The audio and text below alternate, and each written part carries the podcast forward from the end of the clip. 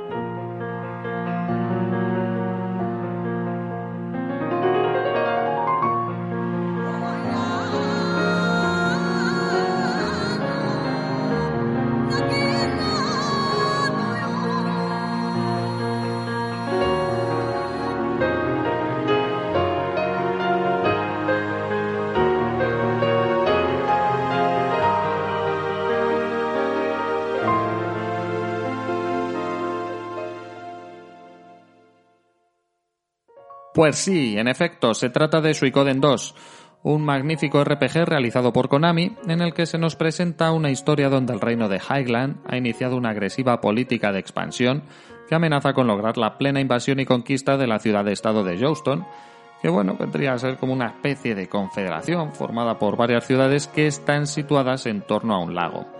Y dentro de este conflicto tiene una gran importancia la relación entre el héroe protagonista, que es al que nosotros manejamos y al que tenemos que poner nombre, y su amigo de la infancia llamado Yowi Atreides.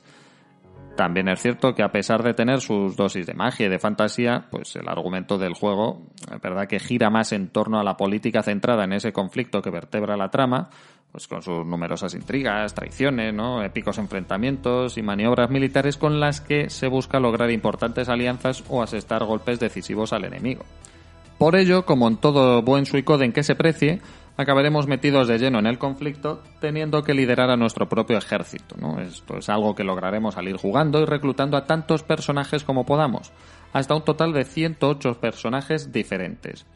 Eh, conviene señalar que muchos de ellos se nos unirán, bueno, pues por defecto, ¿no? Como diríamos, pues que es parte del desarrollo del juego. Pero, y aquí está lo interesante, serán otros muchos los que tenemos que convencer para que se unan a nosotros. Y no es nada fácil, ¿eh? Porque las formas para lograrlo son tan variadas como complicadas en algunos casos.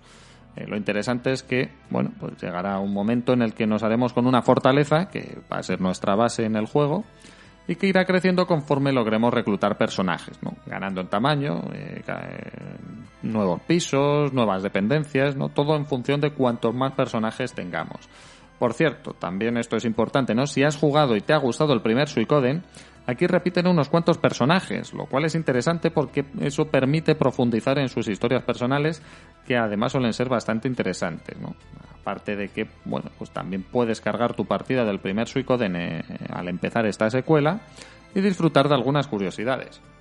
Visualmente, Suikoden dos mantiene el mismo aspecto que su predecesor, es decir, unos hermosos gráficos dos D con vista cenital que destilan un maravilloso aroma a ese estilo gráfico de los grandes R P Gs de la era de los dieciséis bits, pero que aquí cuentan con ese extra de calidad que le otorgaban los treinta y dos bits de la primera PlayStation.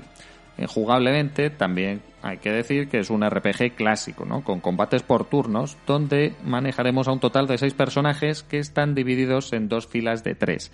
También conviene señalar que los de la fila de atrás solo pueden eh, hacer ataques físicos si disponen de armas de largo alcance, por lo que conviene situar bien a los miembros del equipo, ¿no? De trazar cierta estrategia. Eh, no obstante, es verdad que aparte del ataque físico normal, también es posible lanzar ataques mágicos si previamente equipamos con runas a los personajes. Pero es que aún existe la posibilidad de optar por los ataques combinados. En el juego viene la opción unir, ¿no? Donde dos o más personajes que suelen tener algún tipo de afinidad personal en la historia se unen para lanzar un ataque que tiende a ser bastante poderoso. Sin embargo, no todos son turnos, ya que al ser un juego donde la trama incluye numerosas tensiones militares, eh, alianzas, traiciones, pues se ve fortalecido por la inclusión, de vez en cuando eso sí, de combates estratégicos. En ellos se nos mostrará un mapa donde veremos las diferentes tropas, tanto las enemigas como las nuestras, divididas en unidades de infantería, de arqueros, de caballería, y como si del Risk se tratase, deberemos movernos con inteligencia para tratar de acabar con las tropas rivales antes de que, obviamente, ellos lo hagan con nosotros, teniendo en cuenta los atributos, fortalezas y debilidades de nuestras unidades y las de las unidades enemigas. Muy importante es que si nos destruyen una unidad, que siempre estará formada por algunos de los personajes que hemos ido reclutando, en ocasiones se nos informa de que alguno de ellos ha muerto en el campo de batalla. Así que desde ese momento habrá muerto para siempre en el juego y no podremos resucitarlo. Si hubiese muerto en un combate normal de los de por turnos, sí, pero aquí no. En los combates estratégicos, si nos informan de que alguien ha muerto, ha muerto para siempre, no podremos resucitarlo. Solo nos quedaría la opción de resetear el juego y probar suerte de nuevo en la batalla, escogiendo mejor nuestros movimientos. Por último, existe un tercer tipo de combate que es el de uno contra uno y que sucede en momentos muy puntuales que suelen enfrentar al héroe con alguno de los grandes generales enemigos. En ese caso, veremos a ambos con una barra de vida y en cada turno tendremos tres opciones a escoger entre ataque, defensa y ataque desesperado. Eso sí, siempre después de que nuestro rival haya soltado una frase con la que nosotros tenemos que hacer así, bueno, pues un poco como de psicólogos y tratar de prever qué es lo que va a hacer según esa frase, ¿no? Cuál va a ser su movimiento para tratar de contrarrestarlo, ya que estos combates realmente funcionan casi como un piedra, papel, tijera, ¿no? Cada una de las tres acciones daña a una de las otras, pero es dañada a su vez por otra. Por eso hay que escoger bien, porque el objetivo es evidente, agotar la barra de vida del rival antes de que él lo haga con la nuestra. Por otro lado, el juego también tiene una buena selección de minijuegos, como por ejemplo un juego de dados oriental con el que podemos apostar dinero y tratar de forrarnos, aunque con el riesgo de que también podemos perderlo. Sin embargo, como digo siempre, mi favorito es un minijuego de cocina que sirve para desarrollar la historia personal de uno de los ciento ocho personajes que podemos reclutar, concretamente de uno que es cocinero y que si logramos reclutarle, bueno, pues montará un restaurante en nuestra fortaleza.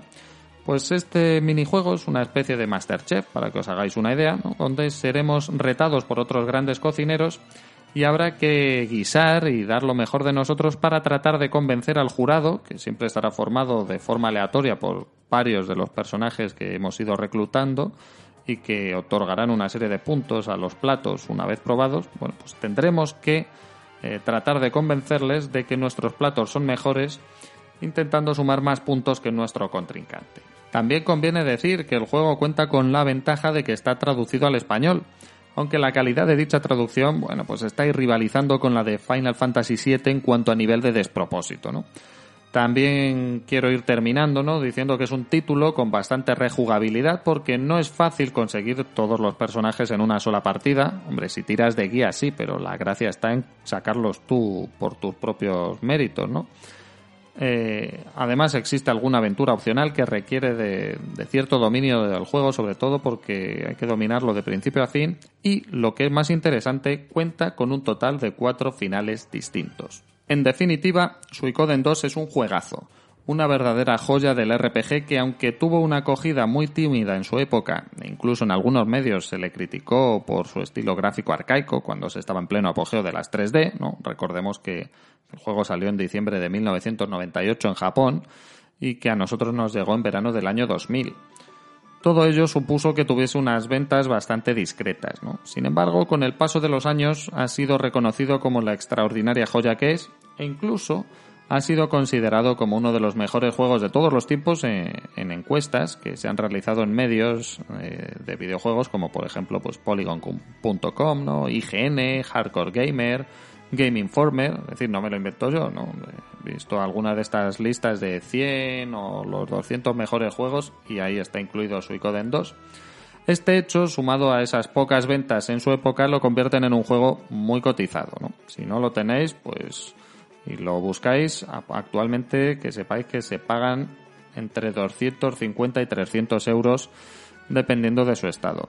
No obstante, también podéis descargarlo de la Store, aunque ahí sí que es verdad, solo va a ser la versión en inglés, es la única que está disponible. Yo tuve la suerte de comprarlo en su día, concretamente en un Hipercor, apostando por él cuando lo más que había leído era una brevísima reseña del primer Suikoden Y lo cierto es que no me equivoqué, ¿no? Es un juegazo, uno de los mejores R P Gs que he jugado jamás y una muestra del excelso catálogo del que disfrutó la primera PlayStation.